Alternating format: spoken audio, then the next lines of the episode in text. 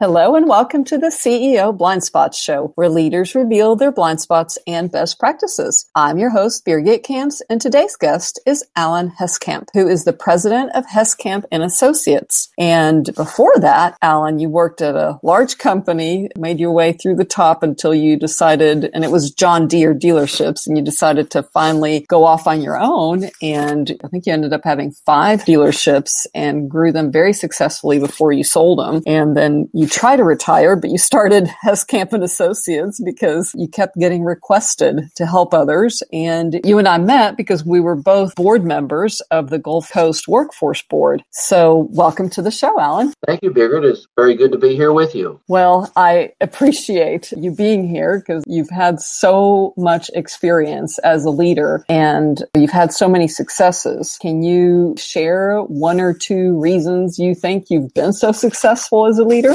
Probably what stands out foremost in my mind is I've just been really lucky over my life to be associated with people who were so intelligent and so much wiser than I was and gave me the opportunity to learn from their traits and pick and choose as I saw them proceed through their professional life to help form the kind of person I wanted to be. Early in my life was probably the best thing that happened to me and, and it was luck, but it was very helpful. Mm-hmm. And from that I started as a marketing trainee for a large corporation, Deere and Company, and I was with them 17 years years and ended up my career with them in charge of the southwestern part of the United States. And Alan, when you worked at that company, did they have any kind of leadership development training that they gave you? Or you, as you said, you just lucked out and found a few mentors who helped you out? Uh, they had an extensive leadership training program that I was assigned to. Most of my career, I was constantly attending various seminars of improving my writing communications, my verbal communications, being a better negotiator, handling myself more professionally, as well as technical skills skills with on the computer and, and various softwares. I always took full advantage of every opportunity to improve in that way. And coupled with just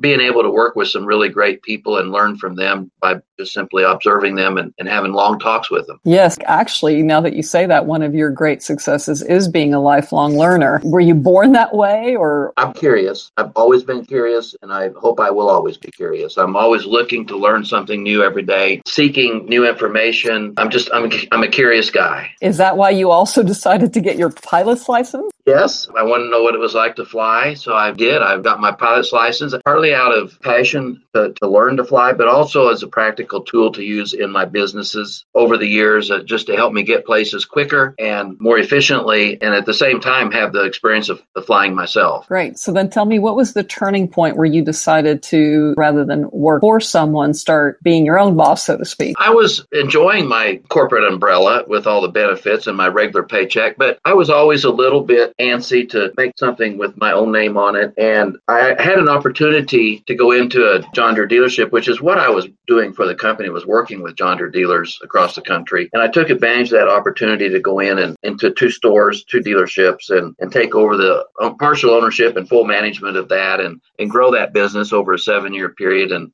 ended up acquiring three more dealerships and ended up with five. During that time, was able to fortunately quadruple my number of employees, triple my market share, and increase profits fivefold, and build the business up to to be successful where then I had the opportunity to sell it. So I took advantage of that. Well, then you naturally have teed it up for me to ask the question. Someone like you who's had such great success and you continue to now actually help a lot of your clients achieve that success. Did you ever struggle as a leader or have any leadership blind spots yourself? I certainly did. Coming out of a corporate environment to more of a personal, smaller scale business, one of the challenges for me that was Uh, admittedly difficult to overcome was having multiple locations that I was overseeing and getting to know the people in each of those locations well enough when I wasn't at the, each location every day. I could only afford to spend maybe one day a week at the most at each of my five dealerships. So that's a limited amount of time that I have to make an impression on employees and to give leadership guidance and and that was difficult to overcome i really had to focus on my communication skills and getting around to talk to as many people as quickly as possible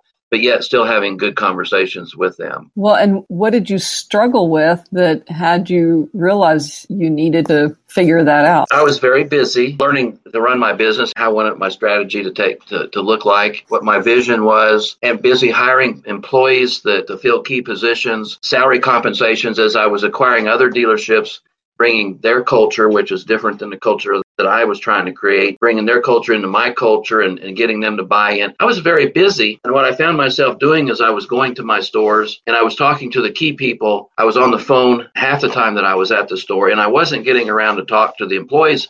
I noticed a, that there was a real lack of morale at, at, one particular dealership. And I was concerned about it. And I really wanted to know what I could do or what I was not doing right there to, to lead to that lack of lack of morale that I noticed. So I, I did an anonymous survey of every employee in the dealership all the way from the top to the bottom. And it was I hired a third party to do it and I gave them a questionnaire with lots of open-ended questions and I wanted them to be truthful with me. I didn't want to know who was who was saying that they didn't want anybody to feel like they were could get in trouble. And from that, I learned all of my faults and faults of my some of my policies as well. But I learned a lot from that exercise. And when I really boiled it down to what I needed to work on, and it was simply communication and feel, making every employee feel like they were part of something bigger and part of the company and not just an important part of the company and not just an employee. Wow. So, first of all, amazing that you did that, that you actually sought feedback from everybody about you and made it safe for them to give you feedback. But also amazing that you noticed that there was a morale issue. Was, did you notice that because of turnover or how did you notice that? I noticed it from just a feeling that I had, maybe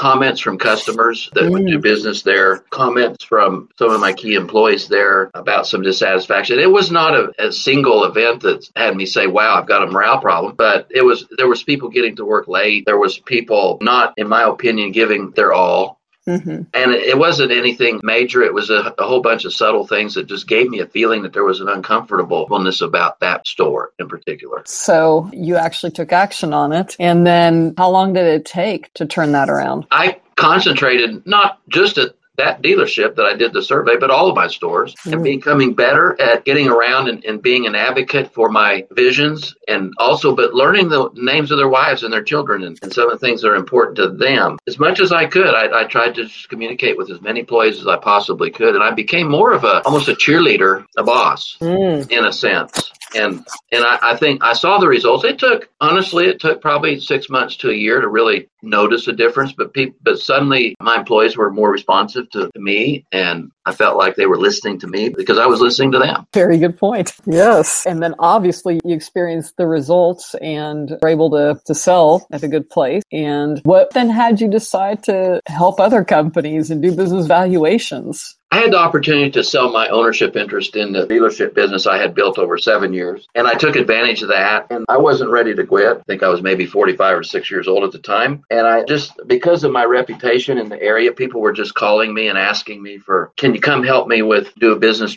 strategic plan at my dealership? Can you come over to my business and, and help me figure out how I can do a succession plan and have it be fair. It just kind of evolved into a, a, another business for me. So I went ahead and formed a couple corporations and did and started an appraisal business, which is a form of valuation, and also started a consulting business where I worked with managers of businesses and mergers and acquisitions and valuations of their businesses. It evolved and it's something I enjoy doing. So I built that up and I think I do a pretty good job with it. And I work as much as I want to. Yes. and, and on top of that, you're a board member several places. How much do you think you're, I know you got a degree in mechanical engineering. How much do you think that helped you in your success? I was an engineer for the first three years of my career designing transmissions, but it, my engineering degree really did not directly help me in what I ultimately did with my life, but it indirectly helped me tremendously because I learned when, as an engineer, you learn to solve problems mm-hmm. and you learn to create, you, be, you learn to be creative in solving those problems. And really, most of what happens in business and in life, in many instances,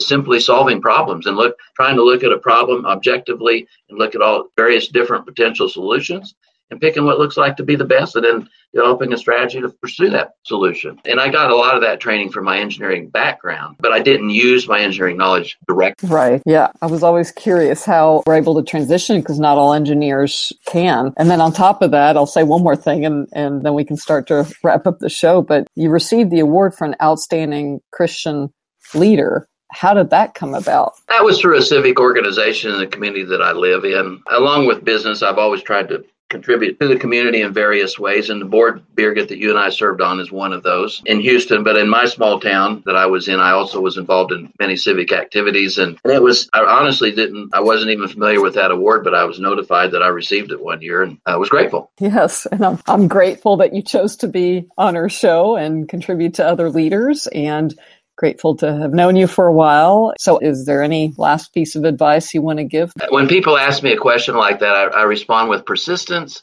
and learning how to listen. Mm. Really listen. It's difficult to, to be a good listener because your mind can go so much faster than your you can take in what someone's telling you. So your mind will tend to wander. And intently listening and paying attention to what someone is saying is difficult and really takes a, a focus and a certain discipline to do that. But I do think it's extremely valuable to be a good listener. Yes. And I'm glad you described what you meant by a good listener because just not talking does not mean listening, right? Right. So, Alan, I know you only have so many hours in the day, but if there is a CEO or someone who wants to reach out to you, are you willing to share with us your information? Absolutely. So, is it aheskamp at sbcglobal.net? Is that a good way to reach you? And I'll put it in the description as well. That's an excellent way to reach me, Birgit. Great. And then you could get lots of call for lots of people, but who's your ideal client? Someone who has built a business and possibly it's gotten bigger than they have and having trouble delegating authority to other employees, letting go of some things that were, that they did to build that business, to let it grow larger yet, and to lead and to lead from a little different